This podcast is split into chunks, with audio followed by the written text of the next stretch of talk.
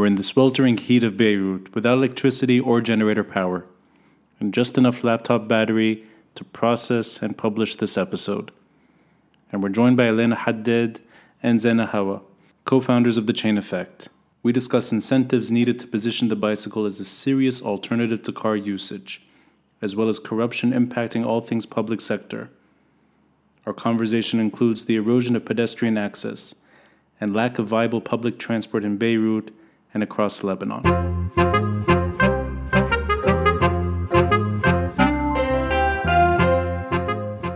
This podcast is made possible by the generosity of listeners and viewers like you. Kindly consider a contribution through Patreon or PayPal. Links are in the details box. Any amount is appreciated. And follow us on social media. We're on Facebook, Instagram, and Twitter. The handle, The Beirut Banyan. Rate and review us on Apple Podcasts. And to stay updated with video releases, subscribe to our YouTube channel. Thanks for listening, and thanks for watching. I'm Ronnie Chatah, and this is the Beirut Banyan.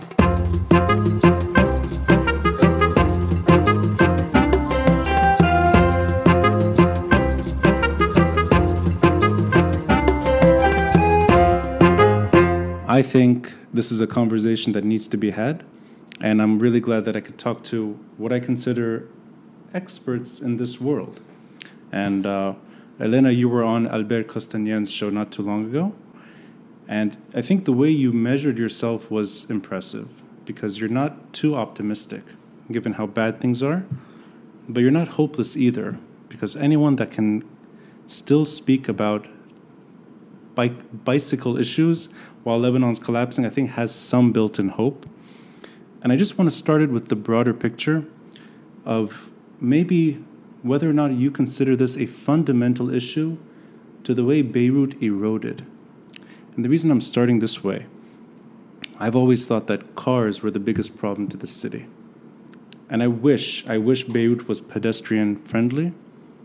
I wish bike lanes defined the city for 15 years, I gave a walking tour in Beirut called Walk Beirut. The emphasis was on walking, on sidewalks, on things that we don't have regularly. And I wonder if you see this as critical. And add to that, if you see this as something we can still fix despite the country collapsing. Meaning that can you get some progress on small things like this while the bigger issues are impacting us? Maybe I'll start with you, Elena. Um, all these little things actually contribute to that bigger picture, and it's it's not to go into like a big uh, tangent, but like I really think that these all kind of contribute to the bigger problems we're living today. So, like, why our neighborhoods are segregated, or why um, we don't have like this notion of like public spaces, why we're always stressed, we don't have anywhere to go, and like if we want to walk out of our house, we have to go to somewhere. You know, like we can't just go and chill in a park or um, just take a nice walk somewhere. Like, you know, they're very limited. So we have mm. certain areas, and and I think every little action will help to unlock these kind of bigger things in a way. That this is how I think of it. So you think of it as small steps. In other words, a park or even let's say a bike lane that is administered properly that that's tangible results to you it's in a way it's like reclaiming uh, public space right it's like pub- we don't have anything that's public yeah. like it's it's very difficult to find something that's public space and then the bike lanes opens another avenue mm-hmm. of also thinking of connecting these places or commuting or like providing this like access for people to get from one place to another. Like right now yeah. if you don't have a car like that's it. Like you you're not nothing is built for you. Like you either have to use a car or you have to walk on a highway or like risk being killed or you know like it's absolutely. It's startling that there's simply no sidewalks to walk in even in neighborhoods that are not neighborhoods that should have sidewalks and they still have them but you have construction sites built on top of them you have cars parking on the sidewalks. And I'm curious from your side, both of you, and maybe I'll turn to you, Zeina. Is this maybe the frustration that led you both to start something like the chain effect? Was it seeing these kinds of things all the time and wanting to be able to walk or use a bicycle or have some form of public transport at the simplest level? And is this something personal to you guys? And I'm wondering what made you go down this road knowing how difficult it is to work with the Baladi and to even work with the Lebanese government in general, how frustrating it can be. So maybe just the backstory and whether or not this is a personal mission. Yeah, it definitely came from personal frustration and personal experiences of um, trying to navigate the city. Um, we both lived in um, other parts of the world and then started working in Beirut as young graduates and this sort of frustration of trying to drive around um, was too much to bear. and we thought that there's definitely a better way to experience the city and a better way to move around than being stuck in cars uh, and being stuck in traffic uh, in a city that's like comparably very small uh, to other like capitals in the world and other major cities in the world in terms of surface area and in terms of like compactness and all of that stuff. Like it's definitely made us think about other other means and other ways of moving around. We both had experiences of cycling as well, so like we wanted to bring the bicycle to the city that we live in and like move around in and see how that changes our experience.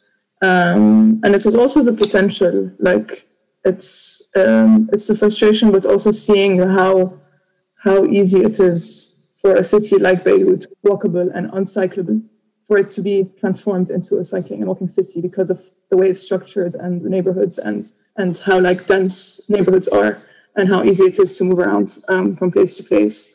Uh, so yeah, it was a bit of negative things and a bit of positive things that led us to create um, the chain effect, and it was all sorts of haphazard. It didn't happen, you know, with a plan to start an NGO related to cycling. It started with street art because we both used to uh, paint uh, on the street, uh, paint walls about different topics. And then one day we decided to paint something related to cycling.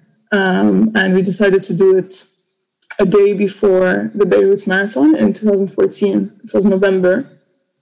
We chose a wall that would that the runners in the marathon would pass by of bikes in a row a message if you rode a bike you'd be home by now. Um, and it was in Hamra. Uh, Hamra is notoriously famous for its traffic. Uh, so it caught fire when we posted it on social media and people really reacted to it and reacted to the message. And it felt like we were starting a sort of conversation that was mostly absent related to mobility and cycling and all of that stuff. Uh, and then it moved from one wall to the next and slowly developed into other things uh, and other awareness activities and workshops. And then the thought about you know starting an organization out of it that does more than just that came to us. So yeah. My memory of the chain effect, and you you correct me if I'm wrong here, is uh, these. There was I think YouTube videos of uh, a girl on her bicycle getting a ticket or a parody of her that this would never happen, right? That you can never get a ticket on your bike. And I, I remember this several years back. Uh, another video, I think, was a, uh, a guy on his phone and a, another woman on her phone. They were trying to get traffic to move, and the policeman comes to issue two tickets violation and talking on the phone. And there's this persuasion element to use your bicycle. Use your bike instead because it's easier, it's stress free. There's no expense per se other than the bike itself and some low maintenance. And I saw from time to time some pictures. I don't remember where they where they're from exactly, maybe from the chain effect, of maybe a dozen people on their bikes near Mathaf biking to work. I think it was a bike to work day. And it didn't seem like the momentum was there, even though the effort was. So there's a push to do this, to make it aware. The public awareness campaign was there, but the numbers didn't seem that high. And I'm not trying to sound condescending here. I just sort of uh, I noticed that there doesn't seem to be much of a public appetite to use this option.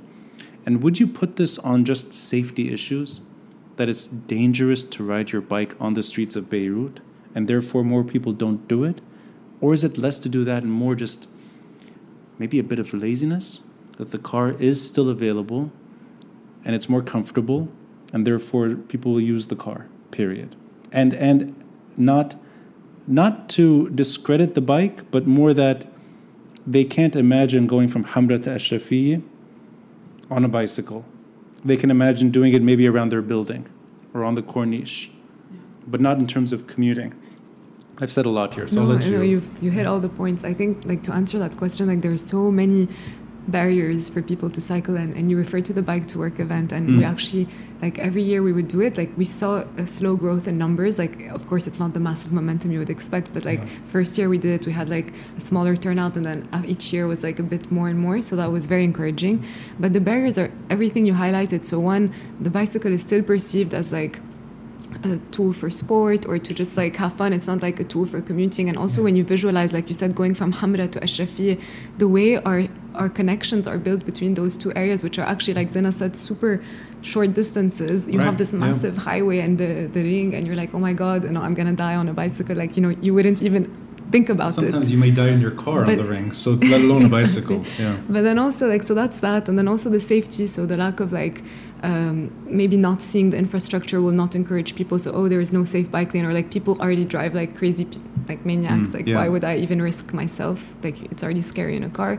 But then also when you think of um, this is something I, I really think has to like start happening here is like the the um, the taboo or like the thinking towards like car as prestige and like the bicycle is Mm. something for uh, someone who has lower means and they don't like they're like oh you really want me to ride a bike no like I, i'm not gonna ride a bike are you crazy like you know there's Right. always the stigma around riding a bicycle and Is it is it stigma towards the bicycle, or more to do with just the that the scooter is considered to be that kind of problem in terms of you want me to ride a scooter around versus the don't know. bicycle? Because the bicycle, to me, and the reason I'm mentioning it this way is I've never seen it as a class issue.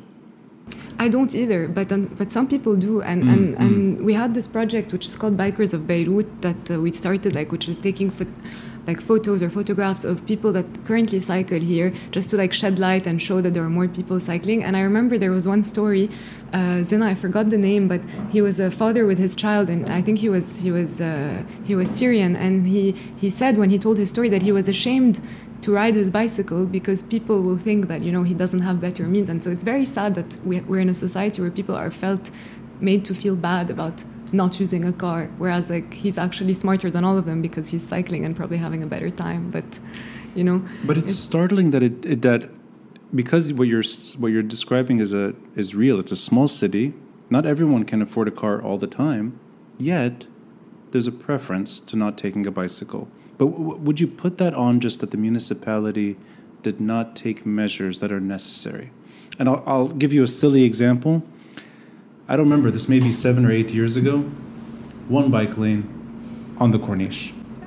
The silliest place to put the think it's Corniche. It's not a bike lane. Oh, really? Oh, okay. So I'm glad you're saying that because it was that yellow markers, Yeah. which looked like a bike lane. And I saw some bicycles using it, but I mean, running into people. And it seemed like just a lost cause. Like they would never do that. So it- Yeah, I does, mean- what is does it go down to just you'd need to have some regulation to let people feel safer? I mean, you need definitely like regardless of bike lanes, just in general, you need traffic control. You need to Yeah. regulate. Like right now, even if you're driving a car, even if you're just walking, it's it's a hazard. Like you know, I can't, I don't feel safe crossing a road. I don't feel like I have priority at a crosswalk. So like that's the first thing in general. Like regardless of bikes or not, in general, we need this Yeah. kind of like setup. Uh, for bikes but yeah I, I think like for us like when we cycle there are like there are two ways to think about this like there are alternative roads that when you drive a car you probably don't see so you think that you only have to take those massive like highways or or busier routes but if you take the the the quieter kind of side streets like now when we're walking around Right, Khair, yeah. like you know you, you feel more encouraged to cycle or to try an, an, another means of, of Mm. transport but yeah definitely the visual does help encourage people i think if they if they see like after we did the bike to work event we would used to hold we used to do temporary bike lanes with the municipality like Yes. they weren't well enforced, but a lot of people would feel a bit safer or like, oh yeah, I can cycle on this dedicated lane Yeah. or, you know, so it does help. Zeina, I'm, I'm curious from your side. So I I know that there's silly examples of bike usage. Maybe it's more maybe it's more family friendly. So you have bike Beirut or Beirut by bike. Sorry, on the Corniche. Uh, you do see sometimes the occasional, maybe more uh, more adventurous Lebanese on a bicycle trying to make their way across the city. But did did you have any sort of I don't want to say problems, but let's say uh, let's say was it was it a disadvantage in trying to deal with the Lebanese system? So meaning that you guys have a plan, you can implement it, but the on the receiving end, there's maybe a, an institution that's not able to see things the way you do, or maybe that it's not a priority. We're not the first people to talk about, you know, soft mobility. Uh, there have been plans uh, and different projects that have been presented um, with funding for the actual studies to the municipality since 2010, 2012. Um, there is the Plan de déplacement doux, which is a soft mobility plan. Uh, and then with that, like a couple of different projects. So one project that links the unit to downtown uh, and lots of different things. Uh, recently, there's been someone who funded a study for another set of bike lanes. Uh, and that was presented to the municipality, and there were several meetings with them. Uh, we've been talking with them related to bike to work and other projects like that. And I mean, if there was an intent to do anything, there was a lot of rhetoric about like, yeah, yeah, yeah. It's like uh, 2017, where the municipality uh, Facebook and Twitter page decided that they wanted to, um, you know, promote cycling and encourage uh, the residents of Beirut to uh, to ride the bike because it contributes to a cleaner uh, city. But at the end of the day, like there's they're providing zero incentive for for people to actually make that shift, um, and it links back to the conversation uh, before about why people don't actually do it. And I think like there's you know Elena was saying that there are lots of barriers, obviously, but the main the sort of fundamental thing is that it it just doesn't come to people's minds like this conversation around like riding a bicycle for movement is just not something in people's spheres of thought because we don't have any examples of anyone doing it in front of us you know? Like we don't all the cues that we see all the visual and social cues that we get are about driving cars and moving around. Visually like when you're on the street you have you know 90% of the street surface covered with metal boxes and they can sort of do whatever they want. They have free reign. They can park on the sidewalk if they want. And so as from a young age when you grow up in this country this is what you take in. And so cycling is not something that you just you know you hop on a bike and you move from a to b and that's it. Like it takes time for people to get used to it and learn how to navigate properly like time to learn streets like I know from my own experience that it took me a while to become confident cycling on the streets and like in an environment where you don't have anything that is supporting you to make these choices, neither infrastructure nor programs or behavior change or anything like that.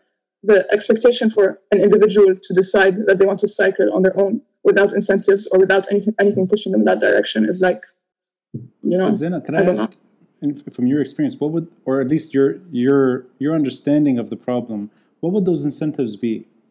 How could the municipality do that? Because I, I like the way you described it. It's it's two things. There's an institution that's not able to deliver better, and there's also maybe a societal problem. It's a bit looked down on still, even now. And what are those incentives? And and really, what made you break free from that stigma? If you were able to do it on your own, how were you able to do it? What made you sort of push dis- despite there being no incentive? I mean, the cost of being driving around the city was great for me to bear. Oh, oh the cost was too. too uh, so I'd much rather cycle and. The cost was too high. The cost, yeah. yeah. Like, okay. me, it's, it's a cost benefit equation. Like, I cannot be in traffic in the city. It's gives me anxiety. It's, uh, it's just a waste of time. And the bicycle has so many things that are so attractive about it uh, and fit my lifestyle in terms of like moving around the city and um, being free, completely free in terms of time, discovering like different neighborhoods, uh, conversing with people that you would otherwise not be able to converse with if you were sitting in your car, you know discovering all these beautiful streets and like hidden gems of the city. It's a bit like walking, but you just can go further and further out and into like new neighborhoods and create these connections between neighborhoods that you wouldn't necessarily have if you were in a car and using the main road, as Elena was saying before. Like it's just a completely different experience of the city and, and like you once you're in it and you experience it, it's priceless. But if you're looking at it from outside, and it, it seems daunting, and you know, like it requires a buildup of skill and confidence for you to get yourself in a position where you feel like cycling is so much better than driving a car for me. Is it simply a matter of you have to tax cars? That kind of incentive? So, in other words, making the bicycle the preferred option, or, or for that matter, making it very difficult to bring your car into Beirut and encouraging people to use other means. Because I'm trying to think what incentives are, at least in, in our context.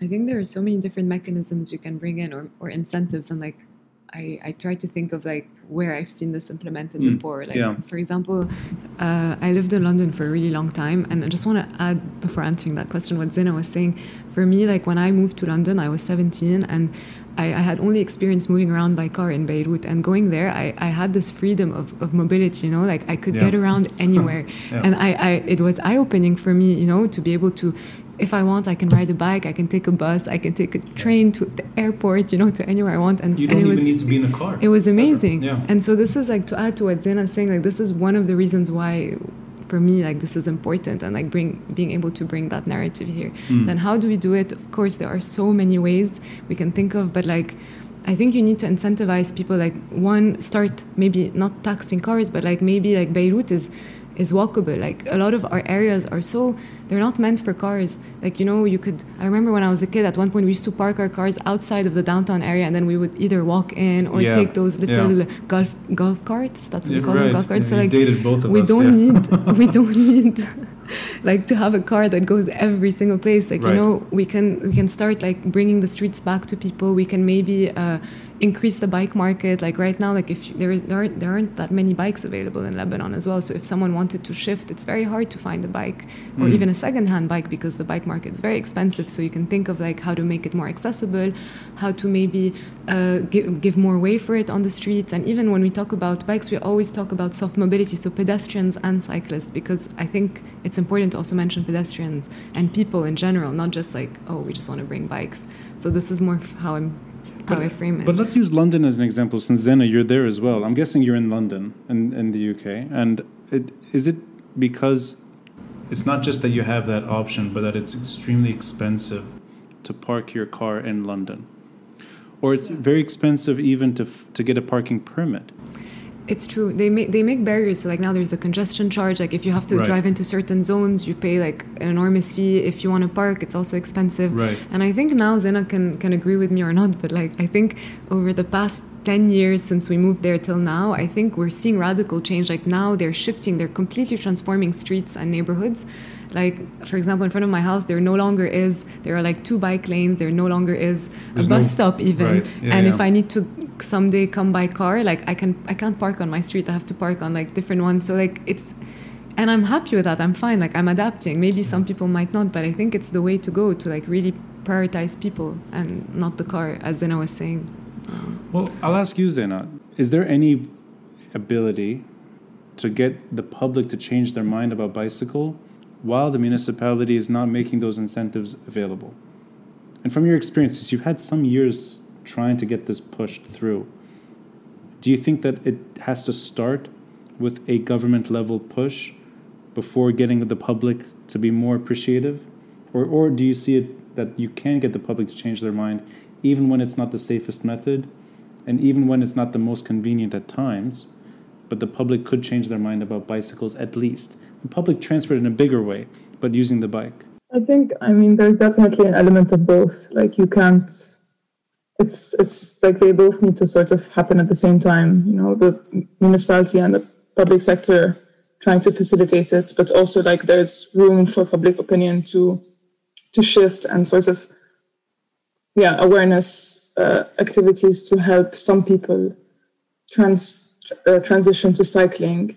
Uh, it will not like you can only go so far by trying to persuade people to try cycling and facilitate it as much as you can for them without involving the public sector. At the end of the day, like the elephant in the room is infrastructure and safety and like you know pu- public programs that support people like actually make it easier to cycle, facilitate it, whether it's with infrastructure or with training programs or behavior change programs, activities around you, uh, or having direct access to affordable bikes, which we don't have right now. Like there's a lot to work on. Some of it can be done by NGOs and you know private the private sector, but there's a bulk of things that you need the public sector to be involved in, uh, and that's yeah. I'm curious from your both of your sides, and I know Zeina, you're not here, but I mean you're probably regularly tuned in to what's happening here. And before we started recording, Elena and I were walking. It was just a, a moment we both noticed just how bad things are getting. The electricity cutting out all the time. It took us quite a bit of time to get this started. Uh, a consequence is my lamp that is now no longer with us. that was a very dramatic end to my very, very favorite. There's such a lovely lamp, but it's gone. It was really nice. it's a beautiful lamp, not anymore. But that add to the electricity problems, which are persistent, and we've grown up in, we've never known a Beirut without electricity problems, but something has become very problematic. It impacts cars, it's the long queues. Every gas station, you wait. If you're lucky, you'll get by in 30 minutes or so. If you're unlucky, you may take hours. And I've, I've had both experiences, but I'll say it from my side as somebody who used to commute to work on a bicycle when I lived in Washington, D.C. That was my preferred way of going to work and coming home. I have not thought about it here. Why? Can I ask you? I, I actually don't. I don't know. I still, in this city, in Beirut, I still wait three hours for, for gas as opposed to getting a bike. If anything, it's re- relatively flat the whole way. There aren't many hills and I still don't think about it. And this is from my side, somebody who used to use a bike for, for work. And I, my instinctual feeling, I didn't think of it thoroughly, is that I just don't feel safe. If I felt safer, if I didn't think that I would fall into a jura in the middle of the road, or that a truck would bring me the end of my life a lot sooner than I expected, or for that matter, just the the constant stress of what it's like to drive and imagining being exposed in a bicycle. Yeah. Where you have to navigate not just traffic, you have to navigate for the most part scooters who have no respect for the law anyway. So you're navigating everything and you're outside. And it feels like it's just too vulnerable. And I think I think that is the reason. I think that's why I, I, think don't. that's an interesting point. Like the shell of the car maybe makes you, although you're you're also equally at risk in a car. Absolutely, but but I mean um, that's so that's from my side, and Elena, I'm curious from your side. Do you still use your car when you could use your bike? This is somebody who's invested in this whole enterprise. But would you still use your car if it's accessible and wait in line for gas? Then hop on your bike and to be honest, I'm the worst example because I haven't even been queuing at the gas stations. I'd rather Oh. stay home than Yeah. go and spend 10 hours to get gas. Like, Mm. and we, I don't know, we've just try, been trying to like figure out ways at home of like carpooling or like if we find a way like there's gas, then like we all use that one car or we, we optimize our trips. yeah. So I, I don't know, I don't fall under that bucket. But yeah, if to answer the question, if, if I'm, if I, because I, if I live outside of Beirut or I'm going from somewhere else, then yeah, I, I would feel safer in my car because like I have to go on a highway. Yeah, yeah, but yeah. if I'm in Beirut, I would definitely prefer the car. Like even if you, you know, with what you described, it's actually not as bad. Like I would feel more scared on a bike in London than in Beirut, and that's like personally well, that's interesting. because London, it's it maybe because they're used to the cyclists. Like here, you, you think that people won't respect you, but actually they do. Like they will look out for it. Maybe because Hmm. they're used to the mobilette or the the motorcycles, so they do look right and left. Whereas like in London, if you're overtaken by a bus, it's terrifying. I, I had a scare once, or like you know, it's That's it's a bit scary. I didn't, I never thought of that. So it could be psychologically more discomforting when you have that Yeah, I- massive bus next to you. I think we always think that here it's terrible, but Mm. it's, I mean, it is terrible, but it's not that much better uh, anywhere else. Like, you know, it's just you have to get on your bike and, and try. And, and it's like a car. You, you check your right of way, you drive Mhm. carefully. Like, of course, it can be improved, but I don't think it's that terrifying. You know, and I sorry to sound stupid here, not stupid, but a bit a bit silly saying this. I think it really it's just knowing that even if there was a bike lane here, nobody will respect it. You will have cars zigzagging along it. You will have people parking on it as well. Of course. And it'll fade to the point nobody even knows it's there. And I think that's what makes many people that could prefer a bicycle Yeah. hesitate.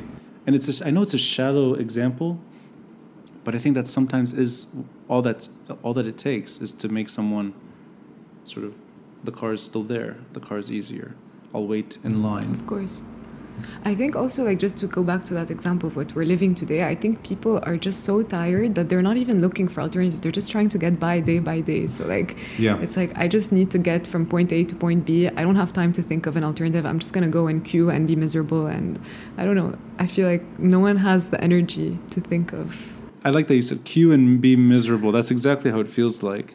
Add to that, it's not necessarily, I mean, it's economically more sound now to not buy fuel, to save more money and use a bicycle.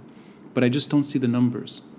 I thought by now I would see these things happening on their own.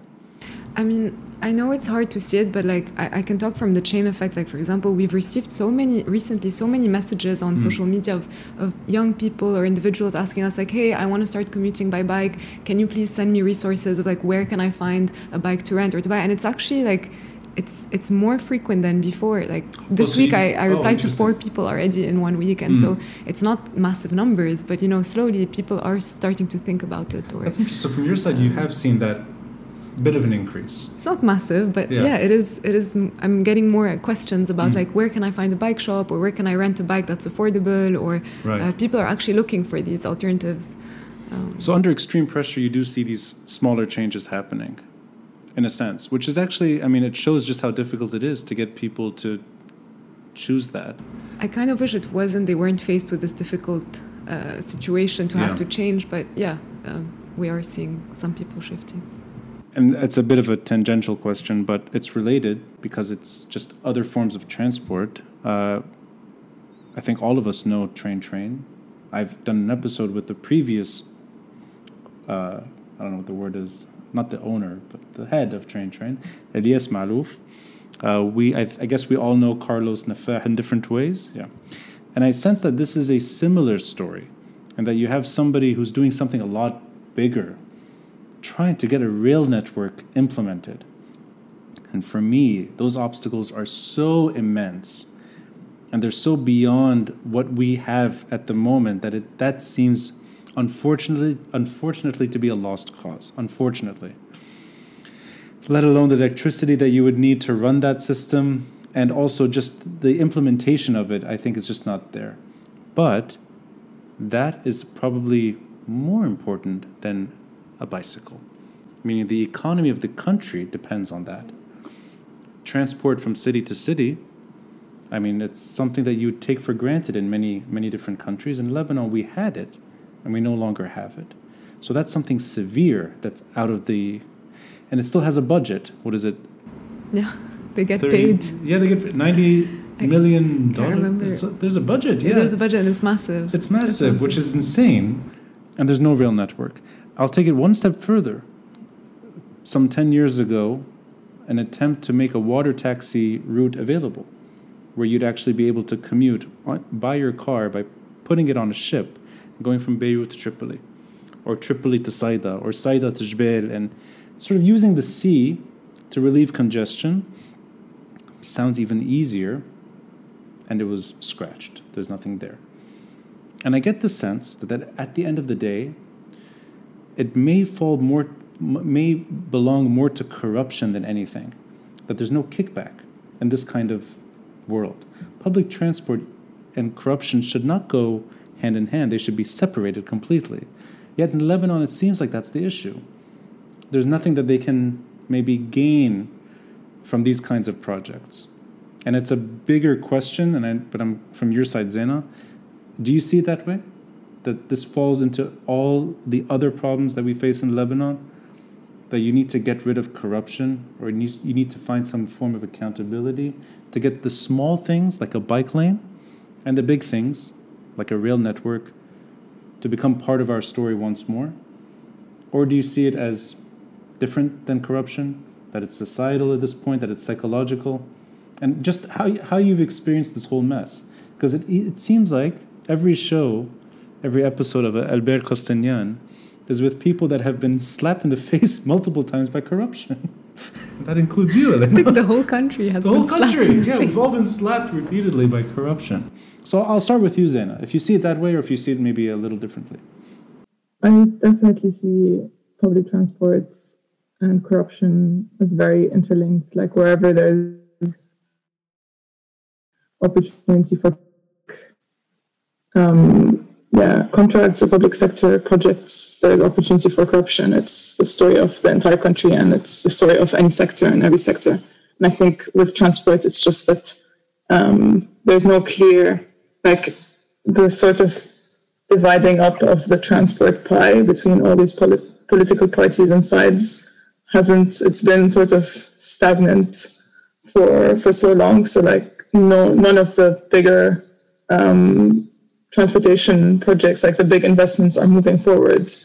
Um, and it's you know the same reason why the electricity sector is also not moving forward because the same people who are keeping this transportation, uh, this this sector sort of underdeveloped and in a state of decay, are the ones benefiting from alternate alternative, you know, ways of people getting around the problem. Uh, mafias are linked to politicians uh, who are benefiting from this. In the same way that in the transport sector, uh, car like the sales of you know red plates, red number plates, taxes on vehicles, all these things, uh, valet parking services, all these these issues, these solutions or fixes that we're trying to create for an economy and a country that is so highly car dependent because no alternatives are being able to be pushed forward by the public sector are also benefiting the same people who are keeping uh, the, the country from developing any of these major investments that are really needed for people to be able to move around more freely and for the economy to open up and all of these things and for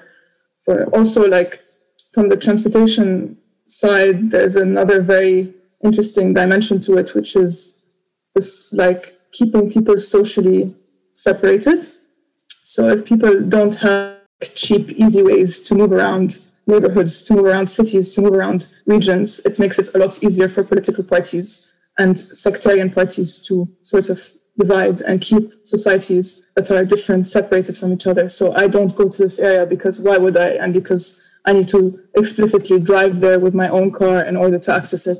And it's just if you if you look at the city scale, it's the case, and if you look at the country scale, it's the case. Like a lot of the major uh, roads that cut through Beirut divide communities and divide neighborhoods very much according to sectarian and political lines and it's it's so linked like it's very very hard to talk about transport without talking about politics and without talking about corruption But I'll, I'll ask you because I've I've heard that explanation used in many different uh, examples.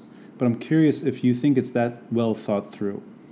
That, in other words, implementing a bike bike lane system or encouraging bicycles to begin with, that that it's thought through in the sense that we can't do this because if we do, people will mingle more. Do you think it's that kind of level of sophistication? Re- really? And I, can you can you take me there with you? Because I'm wondering you you've been in this, you've been in these rooms, you've spoken to people that have that have refused maybe some better ideas. If you think that they're actually thinking through these issues the way you're describing it, or if it's just collateral that they're not, maybe they're that that's the end result, not that it's thought through in the sense that we can't let these people interact. it's it's not the only driver but it's definitely one of the drivers of why um, things aren't moving forward and it's the same reason why public public gardens are still closed in Beirut why are they closed what like why why is there so much encroachment on public space and why why are people not allowed to use uh, the COVID reason is still being used, but we're way beyond this, and it's an outdoor space. And like so many other cities have taken completely opposite approaches to opening up more and more public space for people. But the the sort of encroachment of on public spaces is very much a political tool to sort of keep people from mingling and keep people from yeah connecting with each other and realizing there's another way of you know building a society or like it's yeah um, an example from uh, closed doors. is just just the way, like for example, the bike lanes were thought through when we were discussing them. That wasn't. Yeah, yeah, yeah. wasn't Please, please, please. This is see. I live for these moments. Can you just share without naming names? You don't have to. Just what that Feel conver- free to name I mean, names. just that, what that conversation is like, because I'd love to know what, what they thought and what you thought and how it how you negotiated. plans for bike lanes where um, they were paid for by a private uh, person. Um, they, we paid a company, uh, an engineering company, to develop um, plans for bike lanes in Beirut. Uh, and obviously, this person uh, has connections with the municipality and is in, in discussions with them. And it's kind of a way to push forward the, the cycling agenda.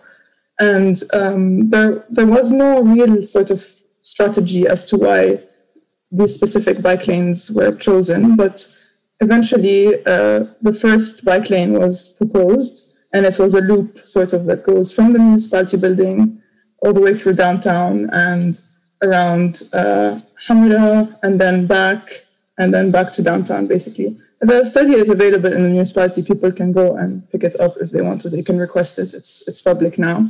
It would be problematic to do only one because it's in West Beirut, and we need to do one for East Beirut as well because you know equal sides. So we're still thinking along those lines in terms of thinking about the strategy of where we want to put our our bike infrastructure. We're thinking about oh we need one for West Beirut, but oh maybe we also need one for East Beirut, and this is the sort of level of thinking about what we want to do with bike. Like this is yeah.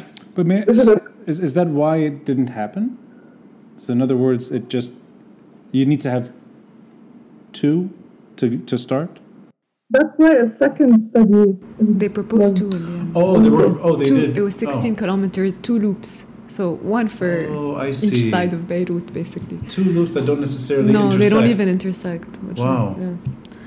I don't think that's the reason why they didn't move forward with it. I think it's just that it's a pattern of, you know, consecutive municipalities in Beirut that don't really, like, they've had previous studies related to soft mobility and improving, like, walkability, improve, improving access to public space, improving cyclability that have been presented to them, funded by donors like the French, uh, the municipality of uh, Ile-de-France or whatever it is. Lots of, yeah they ha- they have the studies and none of them are like 100% perfect in what they propose but they're still very good things to start the conversation with if there was a will and there isn't so.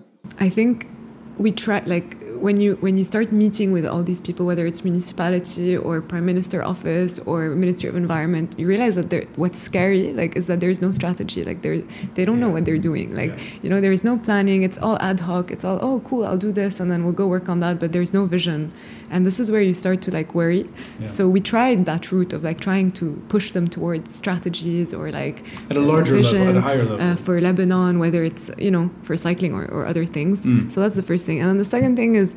Um, they're incompetent. Like if you go to a, a meeting and you have the minister of public works or transport that says to you, "I have no idea about anything related to transport, but I'm relying on you as a civil society to tell me what I should do." Like as a citizen, I felt very concerned. You know, like this is like Is that is that exactly how it happens? this is exactly the word he said and I, it stayed like that was my, my my slap in the face of like you know i always had like still government you know it's still something you respect someone that is good that was a few years ago and then i was like wow like zero respect for this. guy. So they actually said to you, you should be telling us. we were in a, at ESCWA, and there were so many people from Yaza, from experts uh, who were presenting like uh, studies and plans for like how to rehabilitate Beirut, engineers from from uh, universities, USJ, whatever. It would be doing like so, like really interesting people presenting a lot of things. Um, and then he just comes in like halfway through, super late, and he's like, uh, "Yeah, I just want to make a statement. Uh, you know, I, I don't know any. Maybe he was trying to be modest, but like, you know, that's not modesty. Like, you just say, I have no idea what I'm doing. I'm relying on you to tell me what I should do. So that that's Wow. first thing that's scary. But but anyway, to go back to your point of they don't know what they're doing, but they still purposefully like there are actors behind the scenes. And maybe this guy who was minister had no idea, but they're bigger forces behind the scene that want us to stay segregated. Like it's purposeful that they don't do these projects because you, we saw what happened in the Saura and like when we were all on the streets, like we met different people from everywhere and we spoke and we had this conversation going. And this is why this is the most this is the scariest thing for them. So Yeah. closing public public parks, not allowing us to take a bus from here to here, like this is all a way of controlling the narrative and still keeping us away. So it is very political. But then, so to your point, I think now the way we would see it is like starting focusing on grassroots as much as we can. Of course, we have a vision that we will think of and develop, but like to get anything done, like we have to push step by step. Like we're, we'll no longer rely on them to adopt a strategy. I think, uh, from my personal opinion, I don't know if Zeina agrees, but, this is how I actually, see it. Let's, let, Like, I, I'm glad you said this, Zeina. I'm glad, uh, Elena, I'm glad you said that. So you would not turn to this state again for that kind of Not now. project.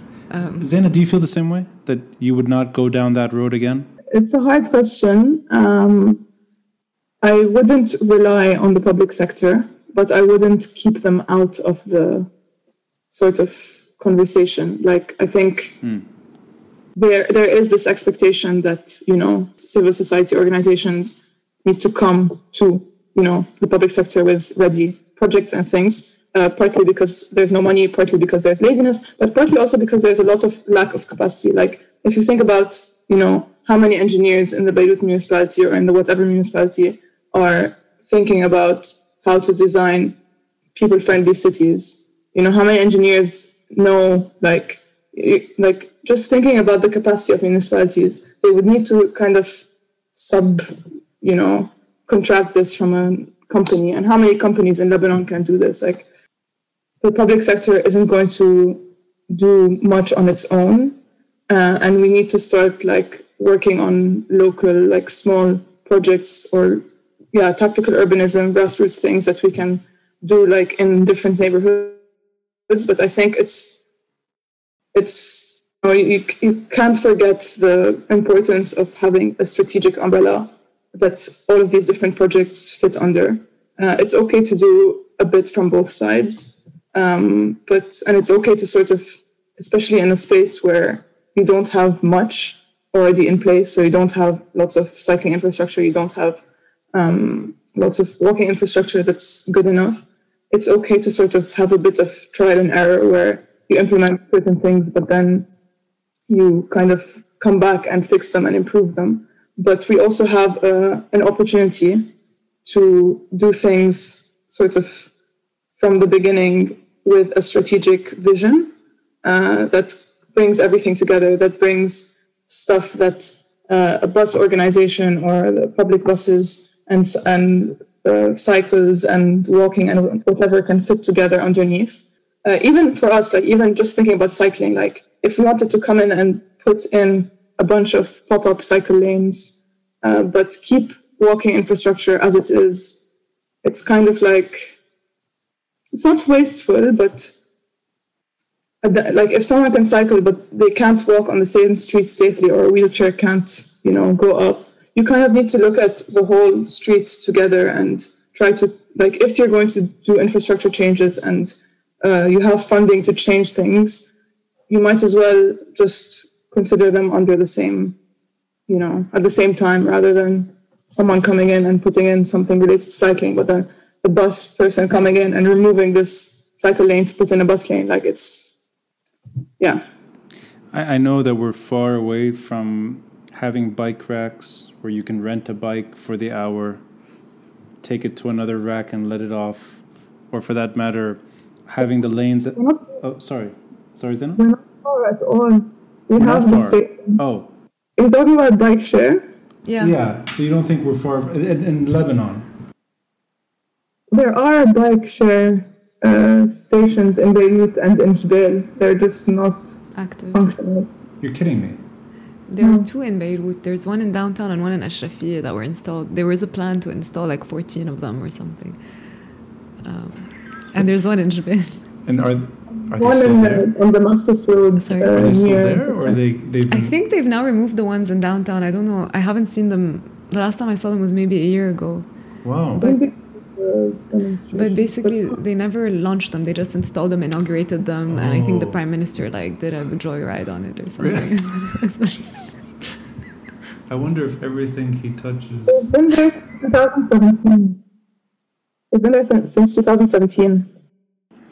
Okay, so that's. I'm glad you corrected me then. So, if the first steps have been made, then we're still a long way to actually seeing them function in many different neighborhoods in a way that's long term and not not depending on fleeting stability and then what we're going through now.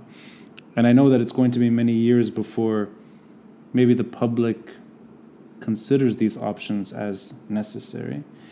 If and I, I think the seeds have been planted, which is great.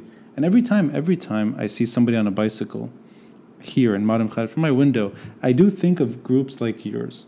Because it actually does, I think it leaves at least the impression that there's something else available. And I think that matters, even if we're not experiencing the best of times at the moment. But I think, uh, I think having the, uh, the foresight is, is very important. And I'm glad you guys are still active despite how bad things are, really. And it was very nice to see you on Albert's show because I didn't expect that topic to come up. Actually, well, about, I mean, it wasn't politics, it wasn't economics, although it had hints of both, but it was about the really the, the passion to improve day to day life in the city. And I think uh, I think the message is there, and you guys are still doing great work. And now I need to get a bicycle to own my own words and actually get on my bike. and if I get hit on the way, it's completely your fault. Zeina, thank you for logging in from London. Thank you for having the best uh, wallpaper ever designed in a bedroom. Elena, thank you for seeing me in person and watching the end of my favorite piece of furniture. I'll, I'll never forget. 270 episodes, none of this has ever happened. so maybe I'll keep a little piece of glass and name it after you guys and sort of keep it for, for memory's sake. So thank you, Lena. Thank you, Zeina. Thank you for having Thank us. you. It was a pleasure.